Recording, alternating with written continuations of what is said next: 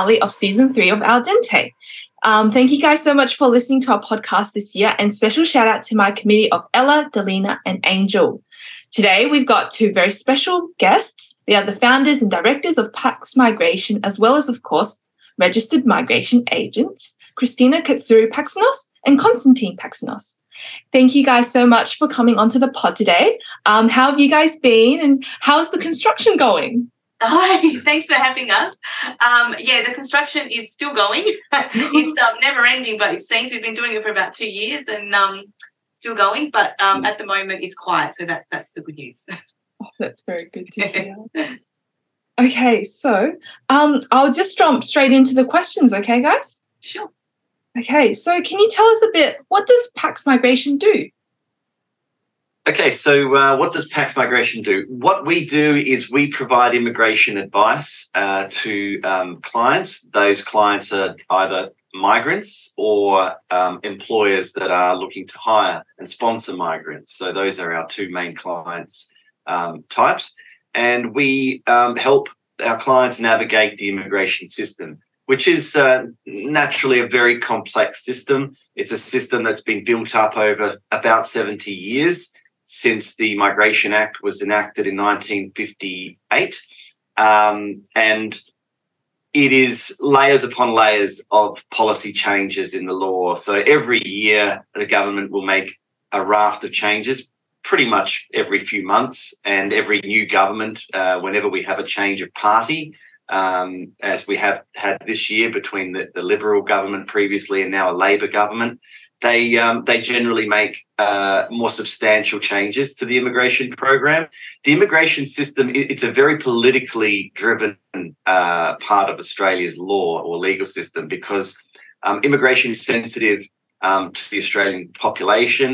Um, and so each government has sometimes very different views about what they want the immigration system to look like. So this new government that we've had come in since um, um, March this year, uh, May, sorry, May this year, we uh, we have noticed that they are very much committed to changing some of the rules to allow um, migrants who are on temporary visas to qualify for permanent visas. Now, they haven't made those changes yet. It does take time for legislation to change.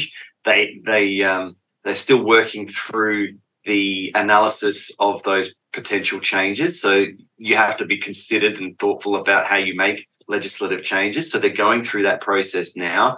They're going through a consultation process. And um, in my role in the uh, Migration Institute, as the Vice President of Migration Institute, I'll be participating quite um, substantially in uh, advocacy and um, submissions to the federal government um, and assisting the state government on their submissions to address the um, changes and what we need to happen to make things better. So one of the major things for, for your audience, for, for dentists and dentist, dent, dental graduates, um, is that currently the system does not permit dentists to qualify for a permanent visa um, either through a transition uh, up through the employer-sponsored framework. Um, let's let's just just just talk about that. So at the moment, if a dentist is sponsored by an employer, it is for a temporary visa and they don't have um, an established pathway to a permanent visa uh, unless it's a very specific kind, which is much harder to qualify for. So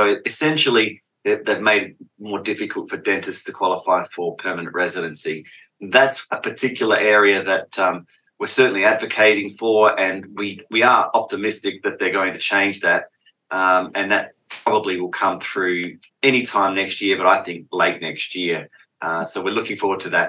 So that's that's what we do. We we we help our clients. Um, we understand the law. We understand the policy. We understand all the different moving parts in the immigration system, like English testing and skills assessments and so forth.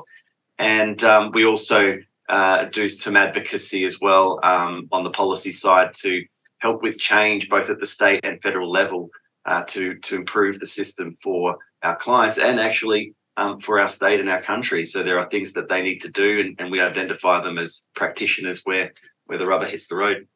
Mm, that sounds great. Like, even when I was doing my research for today's episode, it's so complicated. Um, there's so many different types of visas available, and I guess as dental graduates, we're just we want to be able to focus on um, our skills and our career rather than the application process and and everything. So it's fantastic that you guys have this service available to help mm-hmm. us out. Mm-hmm. Exactly what we're here for. But what you just said is basically to help you manage the process, and you can focus on your skill set. And that's um what we do is just help you navigate and assess your eligibility to, okay, this is the best pathway for you. This is what we need to do, and then get it done for you, basically. Help you get to where you want to be um, with your Australian migration goals. Awesome. Thank you. Um, so next question is, could you run us through the various visas international dental students may have? Um, and a timeline of what that kind of looks like? Yeah, sure. So um, basically most international dental students will start with a student visa, as they probably are on for now. Um, that's the subclass five hundred. Um, once you complete the course, um, pretty much everybody will then apply for a graduate visa. Um, it will be under the post-study work stream for most dental students now. Um, so, and the graduate visa really is there to give you time to then get ready for your next visa, for your skilled visa. Um, and at the moment for dental students, the only one available to them is the subclass four ninety-one, which is a provisional uh, five-year visa which transitions to permanent residency after three years. Um, to be eligible for permanent residency after those three years, you need to live and work in a regional area of Australia. And the best way to describe that is anywhere other than Melbourne, Sydney or Brisbane, because everywhere else is considered regional um, mm. for migration purposes. Um, so you need to live and work um, in a regional area for three years, and you need to earn a taxable income of fifty-three thousand nine hundred dollars for those three years each year. Um, and then you're eligible to then apply for the permanent visa, which would be the subclass one ninety-one. So that's that's in a nutshell, really, for dental students. That's really the pathway that ninety-nine point nine nine percent would, would take at the moment, because we don't have the permanent visa available to them straight away, mm-hmm. um, and that's under federal um, law, unfortunately. So it's sort of possibility. Yeah, that's, that's an example of, of what we expect to change next year. Hopefully. It may not happen, but but we we, we hope it will happen, and uh, there's a good reason why it should happen.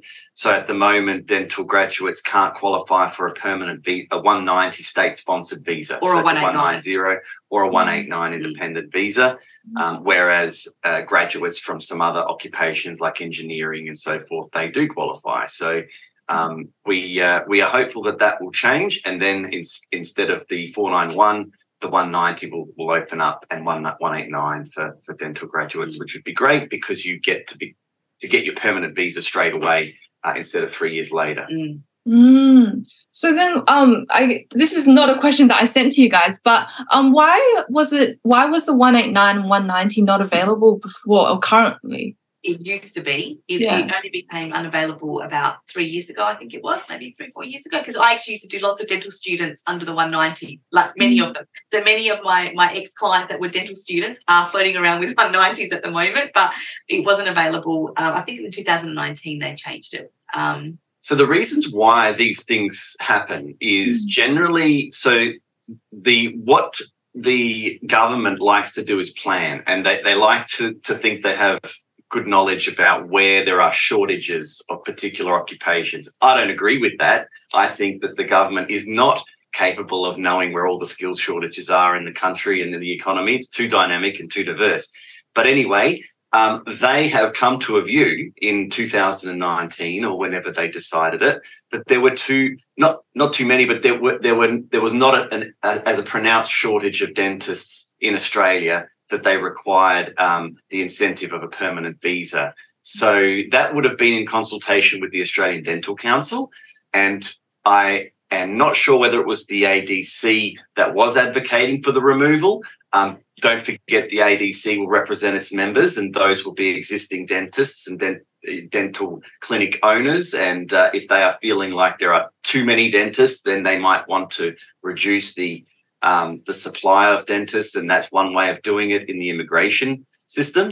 Um, whatever the case is, I think there is certainly an appetite to move back to a permanent um, uh, visa um, option for, for dentists. So that is something that the Australian Dental Council will have an opinion on, and of course the federal government, um, which prefers to allow people to qualify for permanent residency um, rather than on, stay on temporary visas. But uh, that will remain to be seen. And uh, if anyone has any um, uh, energy and, and wants to help with advocacy on, on dentists and, and uh, the Australian Dental Council and advocating to the Commonwealth, we're, we're all ears and would, would love to work with you as well um, to build that advocacy, because we will be making those representations to the government um, to make those changes next year.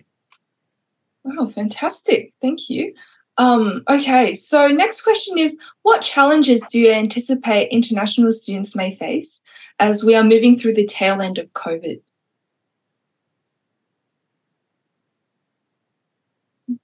That's a good question. Um, I think from an immigration perspective, there has been a great deal of uncertainty that has arisen uh, for students, particularly because of um, the the need for many students to have studied online from overseas. Now, I don't think there are anyone in your audience, and you'll be able to tell me, uh, Jing Yang, if there's there's anyone um, in the A U D S S that would, would have studied off online. I don't think you can do that, so um, it shouldn't be an issue. Um, but there is a, a whole cohort of students that have had to study online because they were locked out of Australia for those two years.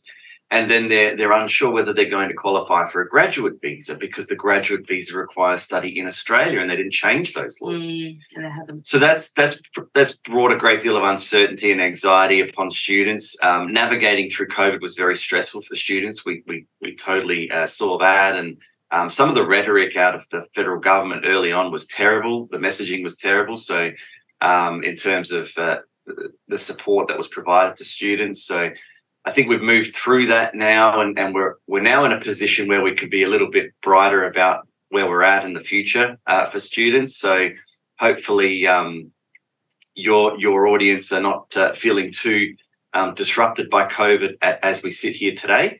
Mm-hmm. Um, in terms of going forward, it actually has provided a great opportunity um, for migrants uh, because it has created something of a crisis. Um, I. I don't know how well averse uh, you will be on how um, how the economy is going at the moment, but there is an absolute, it's, it's unequivocal, it's it's not debatable, it's uncontroversial now that there are widespread skill shortages in the Australian economy. Mm-hmm. Um, employers are screaming out for for for, for staff, and um, the government now has finally recognised that um, this year. Mm-hmm. Uh, prior to that, even last year, there were members of the government that were concerned about the impact of coronavirus um, and how uh, we might need to restrict immigration because there would be too many, um, th- there wouldn't be enough jobs because we're going to be going into uh, to a recession and so forth. But what, the opposite occurred. The, the Australian economy kept moving forward, and we we closed the borders for two years, and that, that caused the loss of seven hundred thousand workers, seven hundred thousand people that were capable of working in Australia were lost, um, that should have been here. And so that's just created huge disruption in the labour force. So now we have a great opportunity because the government is clearly um, has no way of avoiding this issue. We need immigration. We need to open up immigration even more than it was prior to the uh, pandemic. Mm.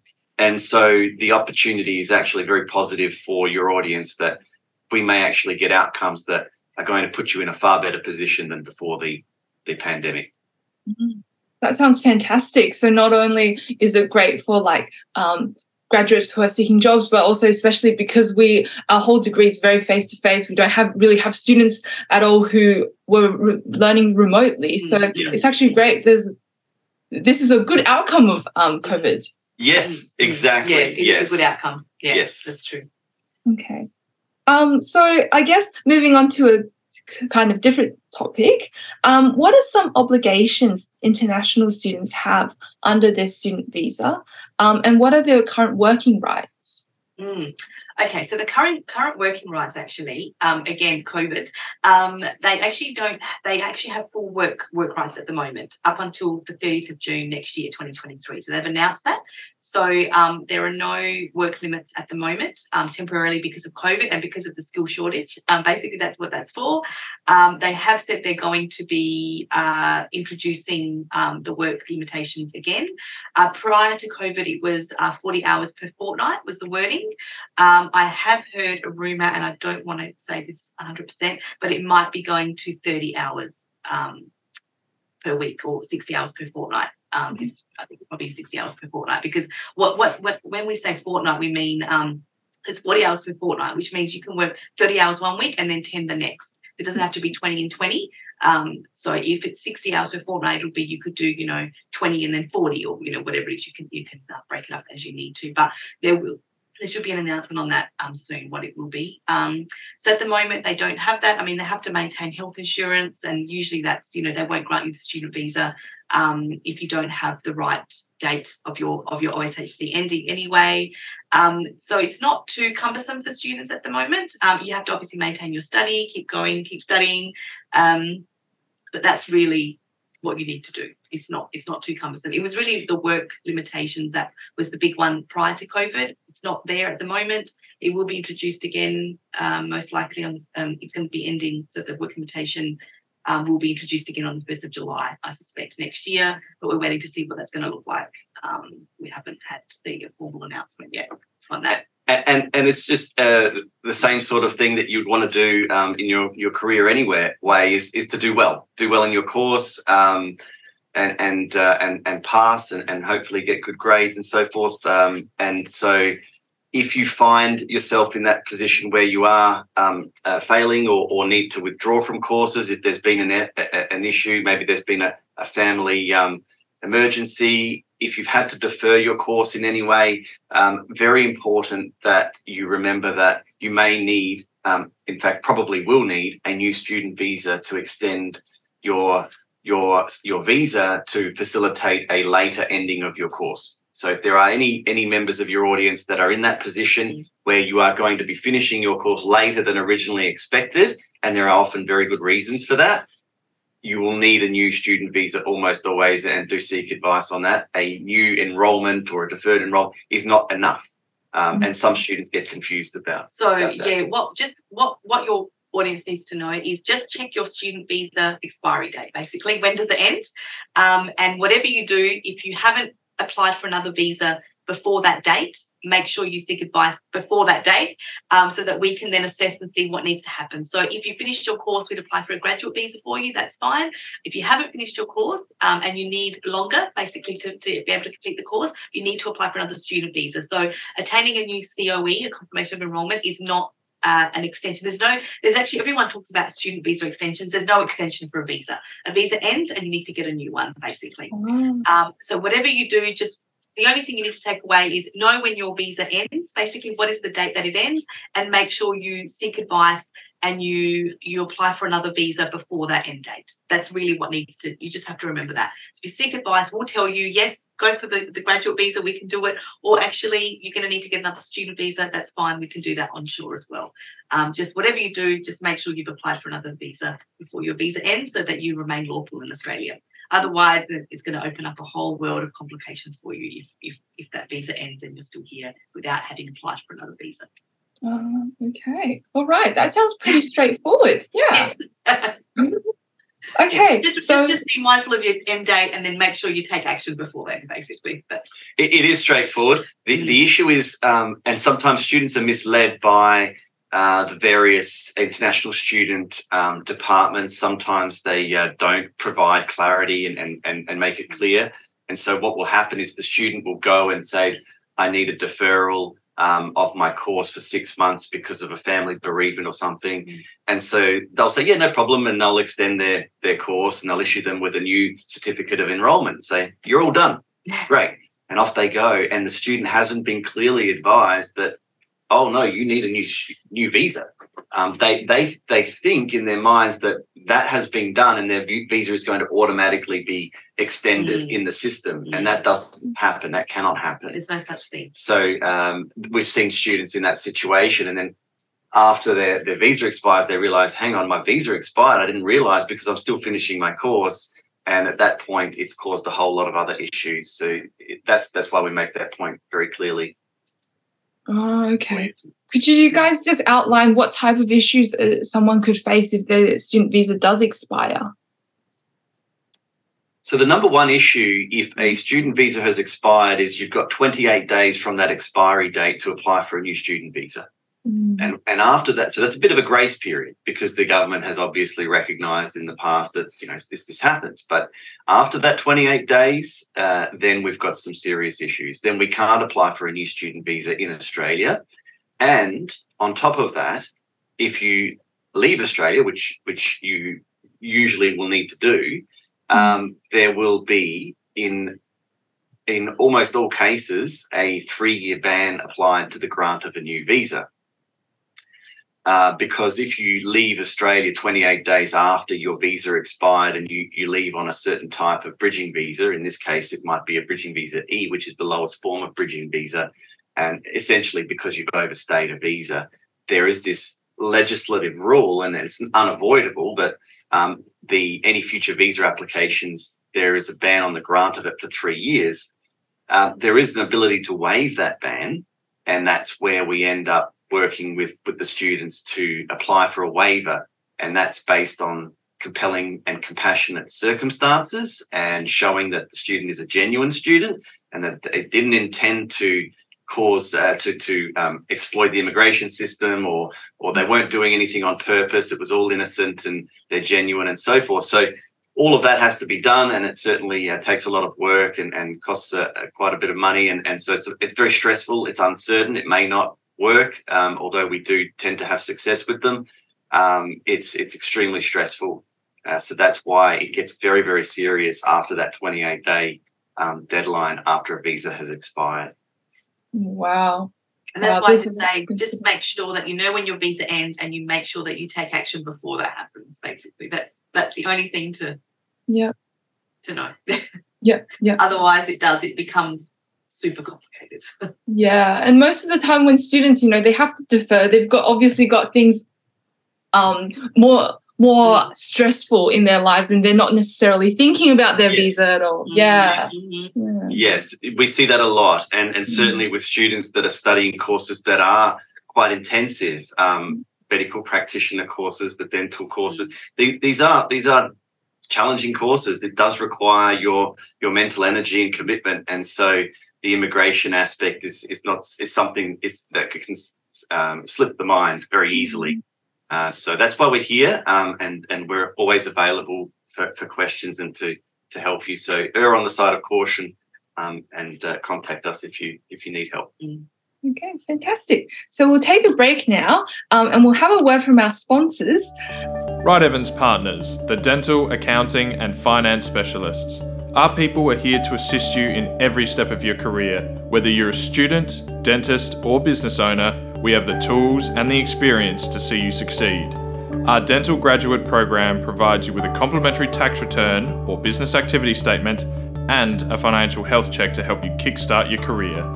Contact us today via our website, Facebook and Instagram, or on eight two zero eight, four seven seven seven to start planning your financial future.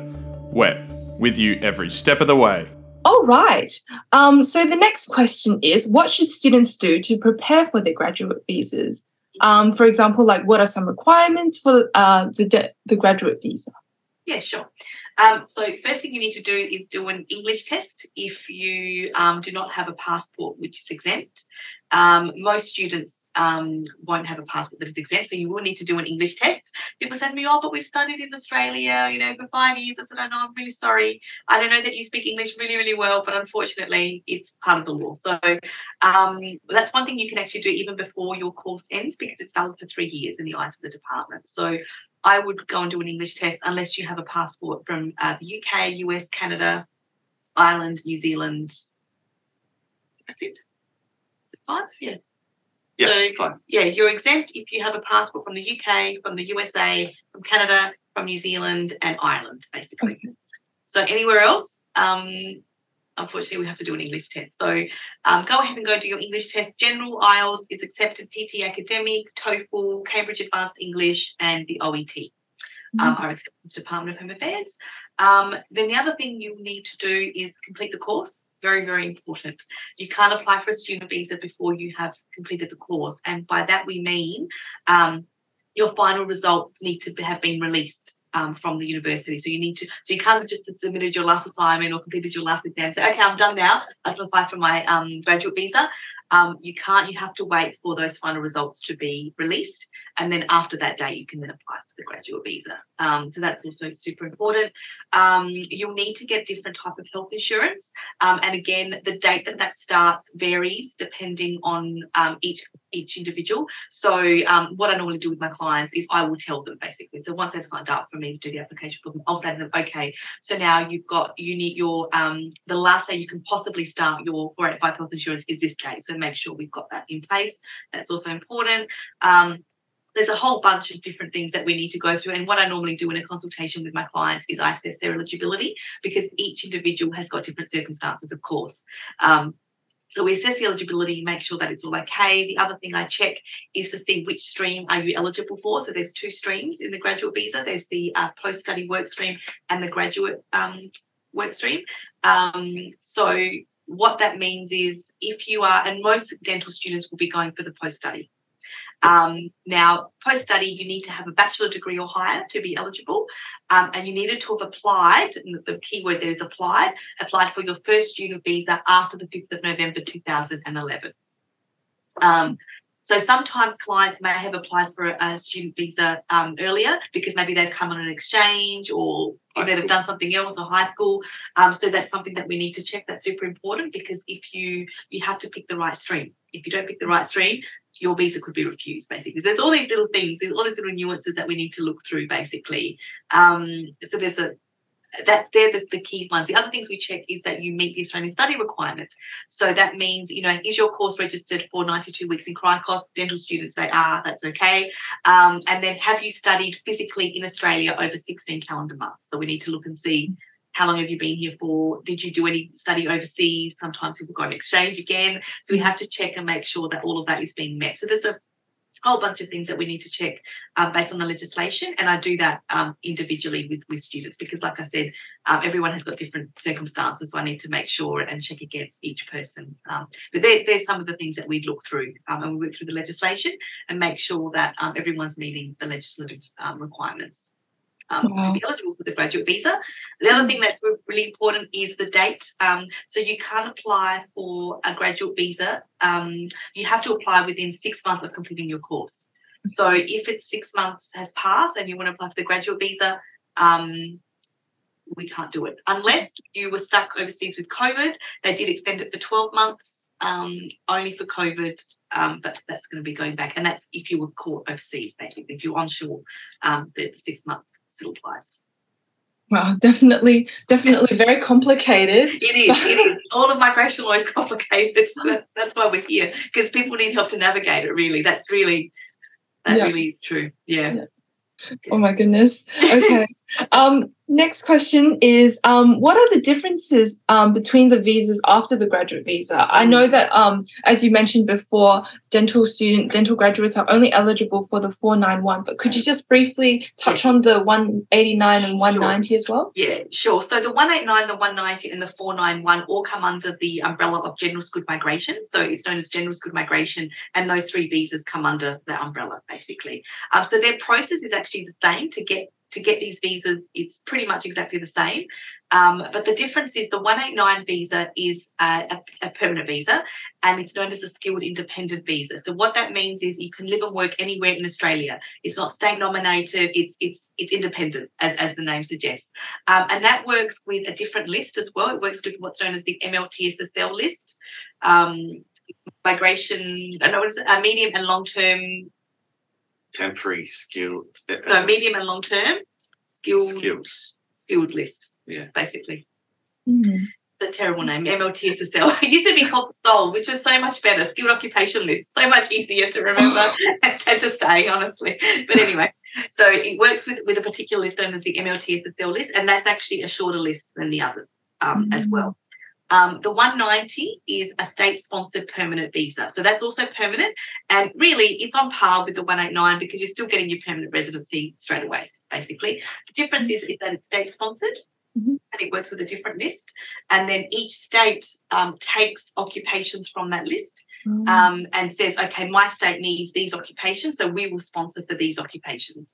Uh, the great news for South Australia is they pretty much sponsor whatever is on that on that list. So they're... Mm-hmm. Um, yeah, they're they're pretty good. Um, so that's really the difference with the one eighty-nine and the one ninety. So the one eighty-nine is the independent skilled visa and works with the M L T S S L. The one ninety is a state-sponsored permanent visa, and you need to get sponsorship from the state um, to be eligible uh, for that visa.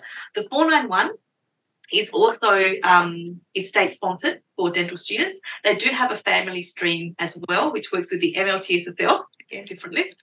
Um, but most of the dental um, students will be going under the state-sponsored uh, four ninety-one visa, basically. And that, again, you need to get um, you need to get sponsorship from the state um, and meet the state nomination, meet the requirements for state nomination.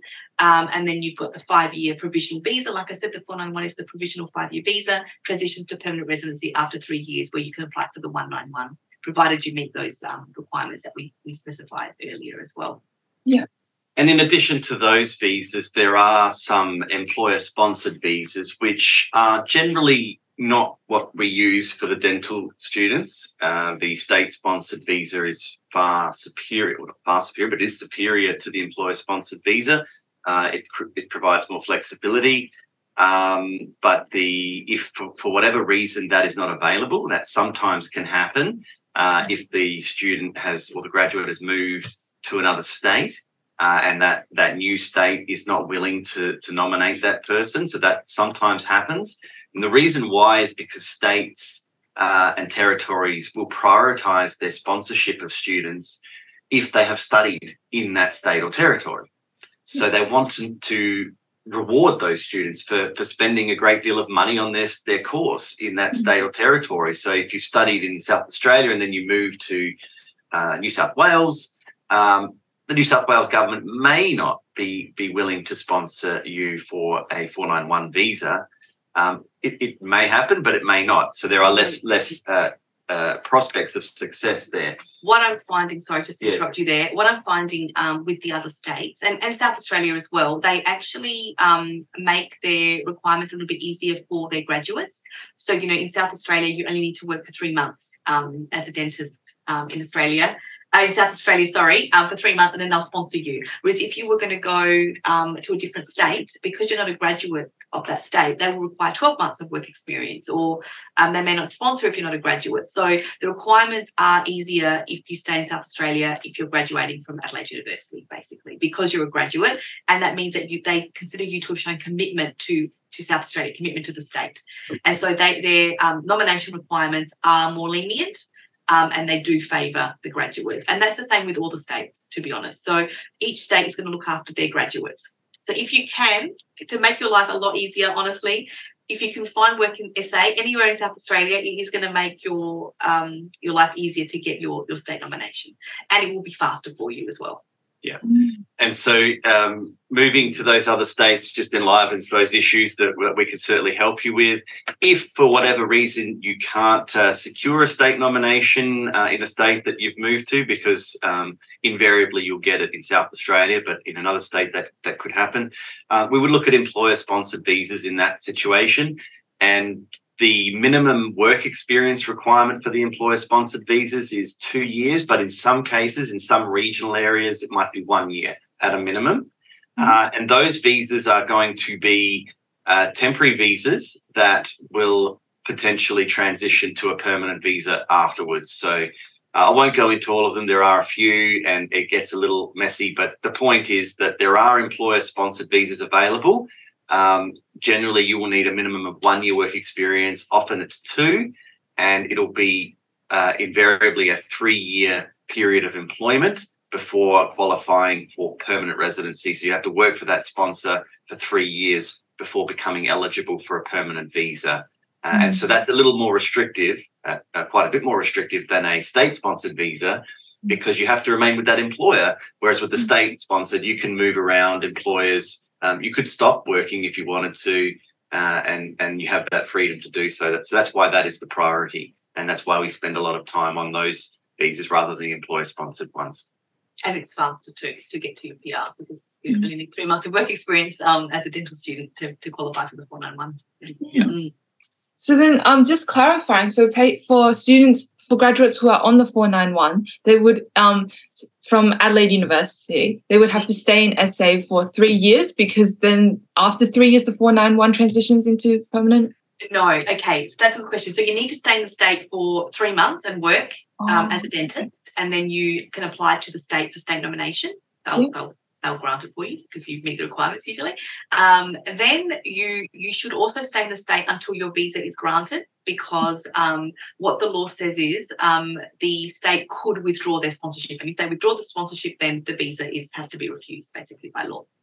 So you should really stay in the state until the visa is granted. Once your visa is granted, um, I mean, ideally, we want you to stay in South Australia because, you know, Australia, South Australia wants population growth. But if you had a great opportunity to go and work somewhere else, you can do that un- un- as long as it's not in Melbourne, Sydney or Brisbane. So the four ninety-one allows you to live and work in a regional area of Australia. Mm. So that that is, remember, anywhere other than Melbourne, Sydney or Brisbane. Mm. Okay, mm. okay. Awesome. Just avoid those three cities. Yes, yes, so, yes, so yes, the, the Gold Coast is actually uh, regional. Mm. It's classified as regional. It is regional. Um, the northern uh, coast um, of... Coast. Sorry, the Sunshine mm. Coast of Queensland, uh, north of Brisbane is regional. Mm. Wollongong, south of Sydney is regional. Newcastle, north of Sydney is regional. Geelong, uh, south of Melbourne is regional. So there are these centres Mm. Um, that are actually classified as regional. So it's not intuitive. It really is just mm. the metropolitan mm. Sydney, Melbourne and Brisbane that is non-regional. But always check the postcodes. If you're going to be going to New South Wales or Queensland or Victoria, do check the postcodes because that's how they determine what's considered mm. regional. And when we're talking about postcodes, that doesn't just mean where you work. It has to be everything. So you can't, you have to not, you can't live, work or study in a non-regional area, so study as well. So that means you can't live in Melbourne and then go to Geelong to work and then you're okay. Vice versa. Yeah, yeah, or vice, or, or vice versa, yeah. basically. So basically you, you can't have, any, got, have anything going on in those cities, basically. You, can you can't study either. You can certainly visit those you can visit, cities. Go there for the weekend. And you can certainly, uh, if you're working and you need to go there for meetings, ad hoc meetings and so forth, yeah. that's all going to be fine. Yeah. It's going to be a question of fact at the per, at the permanent visa stage mm. whether you are Uh, deemed to be working there if you're spending a lot of time there, mm. and th- and that definition is not defined, right? So it's, it takes on its ordinary meaning, and so that hasn't been judicially determined by a court yet.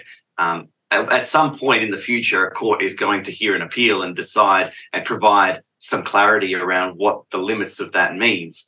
But at the moment, does it mean you can be seconded to, to work in Melbourne for a week and you'll still be considered to be working in a regional area? We don't know exactly the answer to those questions, but if uh, it's it's a it's a matter of scale and, and limiting your involvement in those cities as much as possible. Mm, okay, okay, awesome. Um, next question is, um, whilst on their graduate visa, what should the dental graduates do to prepare for um, these later, the four ninety-one, for example? Mm. Yeah, that's easy. Okay, so um, work. You need to get work experience, um, the three months that I talked about for South Australia, so then we can then apply because you you won't be eligible until you've got your three months of work experience. Um, you also need to get a skills assessment and your English test. So basically the way the four ninety-one visa works is there's three steps that you need to go through. Number one is um, we need to do an English test. Now you can use the one that you've done for your graduate visa. Um, of course, that's fine, um, as long as you have the right results. And I think you all will have the right results because your Afra registration requires higher than what's needed for the graduate visa and for the um, four ninety-one visa. So all dental students will always have the right English because Afra is higher anyway than the other two. So that, that's fine. So English tests, we can use the one that you've done for your Afra and your graduate visa um, as long as it's within three years, and of course it will be. So that's all okay. Um, usually it would be unless you did it a couple of years ago for some reason or three years ago for another. And, and so it has to be, it's valid for three years effectively. So English, and then you have to apply. This is also really important. You need to apply to the A D C, the Australian Dental Council, for your skills assessment. So you have to have those two things before we can consider um, applying for you basically. So that's what they can. So on the graduate visa, what I recommend you do with the graduate visa, it's a That's a good visa to use to get ready for your four ninety-one. That's basically what it's for. So do your English test and do your A D C, get your skills assessment from A D C. And once you've completed your course, what I recommend you do is as soon as you've completed, just go ahead and apply for that skills assessment because, again, it's valid for three years um, under the eyes of the department. So, and it could take a few months, you know, to get basically. I think uh, the last one we did took about four weeks. Um, and that's that's very recent. So um, it's probably around four weeks. By the time you gather all your documents, et cetera, you know, it could take a couple of months. So while you're basically working and getting that three months of work experience, you can also um, start to prepare those other documents that you need, um, that you're going to need basically to be able to apply for the four ninety-one. So um, I would advise that you use that time to get that work experience that you need and to prepare those documents like your English test, um, like your, your skills assessment as well. Yeah, yeah. Is that similar for the one eighty-nine and one? Um, it's exactly the same process. Okay. Yeah, it's exactly the same process actually. Yeah. Um, so you still, again, you have to have your English and you have to have your skills assessment before you can apply for any, any of those visas. Um, so what happens is you do your, um, you get your English and you get your skills assessment, and then you move to the next step, which is known as the points test. The expression of interest into Skill Select is what you do, um, which is the points basically. And all those three visas work in the same way. So you have to do, you have to have your skills assessment, you have to have your English, and then you do your expression of interest into Skill Select. Um, mm.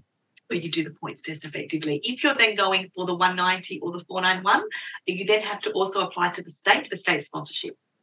Um, um, so you do that, and then what happens is the state will process your application first, they'll approve it.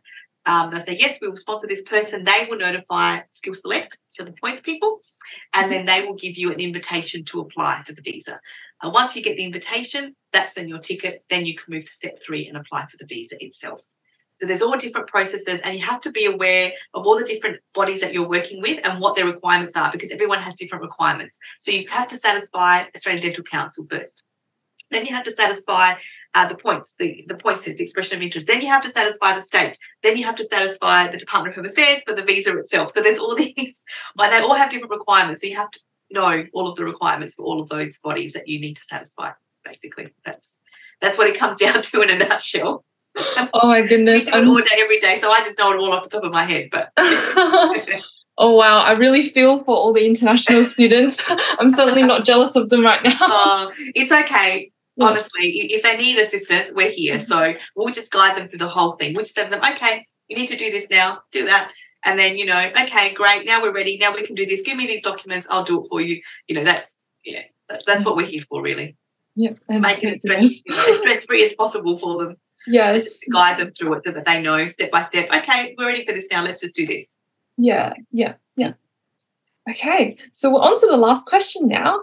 Um, so whilst on the um, four ninety-one, um, what should the dental graduates do to prepare for um, permanent residency through the one ninety-one? Yeah, for the one ninety-one. Yes, okay, so they have to be mindful of their requirements to get the one ninety-one, obviously, which is live and work in the regional area for three years and then uh, earn a taxable income of fifty-three thousand nine hundred dollars. So they have to make sure they're meeting those requirements to be eligible for the one ninety-one. They also have to be mindful of the conditions of the of the four ninety-one visa. So when your visa is granted, there'll be a bunch of conditions on there. Um, namely, it's things like you have to make sure that you're notifying the department if there's any changes to your circumstances within fourteen days. So if you change employer or you change address, uh, you need to notify the department within fourteen days of that. So they're the sorts of things that you need to be mindful of when you're on the four ninety-one. So really you've got to be mindful of the fact that you're working towards the one ninety-one. That's the goal. And to get the one ninety-one, we need to have those three years um, in the regional area, and we need to have that fifty-three thousand nine hundred dollars of taxable income, you know, over those three years each year. Um, so that's really what, what needs to be in their the forefront of their mind for the, for the one ninety-one visa. Yeah, so every few months, uh, but the government has been changing that all over the place with the COVID, but but three, maybe six months, they're going to write to you and say, can you provide evidence that you're living in a regional area? Uh, so that's that will remind you. But if not, um, just keep a file of, of some evidence that you're living and working in a regional area. So any lease agreements or um, utilities bills, just file them away because you'll need them in three years' time when you go to apply for that permanent visa. Mm-hmm. Okay, fair enough. Um, that was all the questions that I had. Did you guys have anything you wanted to add before we wrap up today's episode? Look, I, I think uh, we covered off the key issues. Um, it, every case is a little bit different. So for personal, this is this is general advice, and uh, we should we should provide a disclaimer that, that this is general information only. And uh, for personal um, advice that's going to take into account your personal circumstances, we will need to have a consultation. Uh, and so we um, we are able to offer that to the A U D S S uh, members Um, and so normally our consultation fee is two hundred fifty dollars for, for our for our clients, um, and we are happy to offer that to A U D S S members um, free of charge at this time. Um, that may change in the future, but at the moment we're we're quite happy to to offer that to you. Uh, book in um, with Christina. Um, she will uh, she will hold that consultation with you on Zoom or phone. Um, allow around fifteen minutes to half an hour. We'll be able to cover off the key issues. And then um, if you need us to handle a visa for you, we'll be able to provide you with a um, a fixed fee quote, uh, which will be at a discount to our, our normal rates as well, um, to handle that visa for you. Um, Christina, did you have anything to add to that? No, um, just that. Yeah, I do a lot, a lot of dental students. So I've been doing them for years and years and years. I don't think Con Con doesn't manage a lot of the international students. I do a lot of the student work. So I, I would, I would, I would see you if you had one of those issues we talked about, like uh, you know, overstaying, you, you forgot your visa was expiring, um, or some other issue, or you needed an employer sponsorship, some other more complex matter. That that's where I would come in and and help with that advocacy piece, um, but not the the initial general skilled migration process. Christina's the expert on that. Mm, I do them all day, every day. I don't think, Con, have you ever done dental? No. Uh, I think I've done a couple. Just yeah, a couple. Yeah. So, so my I'm the um I'm the expert in the dental students. So if they need anything, it'll be me that they'll come to for that, and that's fine. Like I said, I I do lots and lots of them, and I have been doing them for, for many many years. So we know the ins and outs of, of um of um the dental student and their pathway. So that's fine. Um, so if they need anything, we, we're here. If they do want to understand, you know, what their pathway is, they want to explore something, they want to assess their eligibility, um, yeah, yeah, yeah. please get them to get in touch with us and we can do that for them. Absolutely. I think this episode has highlighted just how complicated and how much assistance we need when it comes to this whole process. Mm-hmm. Yeah. Yeah. Thank you guys so much for coming onto the podcast today and taking the time out of your lives um, to join us today. Um, so we would like to acknowledge and pay respects to the owners of the land we are privileged to record the Al Dente podcast on, the Kaurna people, the traditional custodians of the land, waterways and skies across Adelaide. We thank them for sharing and caring for the land on which we are able to share our experiences. We pay our respects to elders past, present and emerging, and we share our friendship and our kindness. And thank you so much to Chris for editing the last episode of Al Dente this year. And um, please subscribe to Al Dente through Spotify and Apple Music. Okay, thank you. Thanks very much. Thanks, and uh, good luck to everybody with your final assessments yeah. as well. If you've already completed them, congratulations. If you still have them, good luck, you- and uh, and have a great summer holidays as well. Are you finishing this week? Um, we're finishing at the end of last, um, end of next week. So on the ninth. Yeah. Yeah. Okay. Great. Yeah. yeah. Well, so good luck, everyone. It's nearly there. Like it's, you're almost done. Yeah. And you can celebrate. yeah, I know. Looking forward to that. It's been a yeah. long year. Yeah. Yeah. yeah. So congratulations to everyone. And yeah, I know you're going to have a big, big sigh of relief at the end. I remember those days when I would finish my exams. It was the best feeling.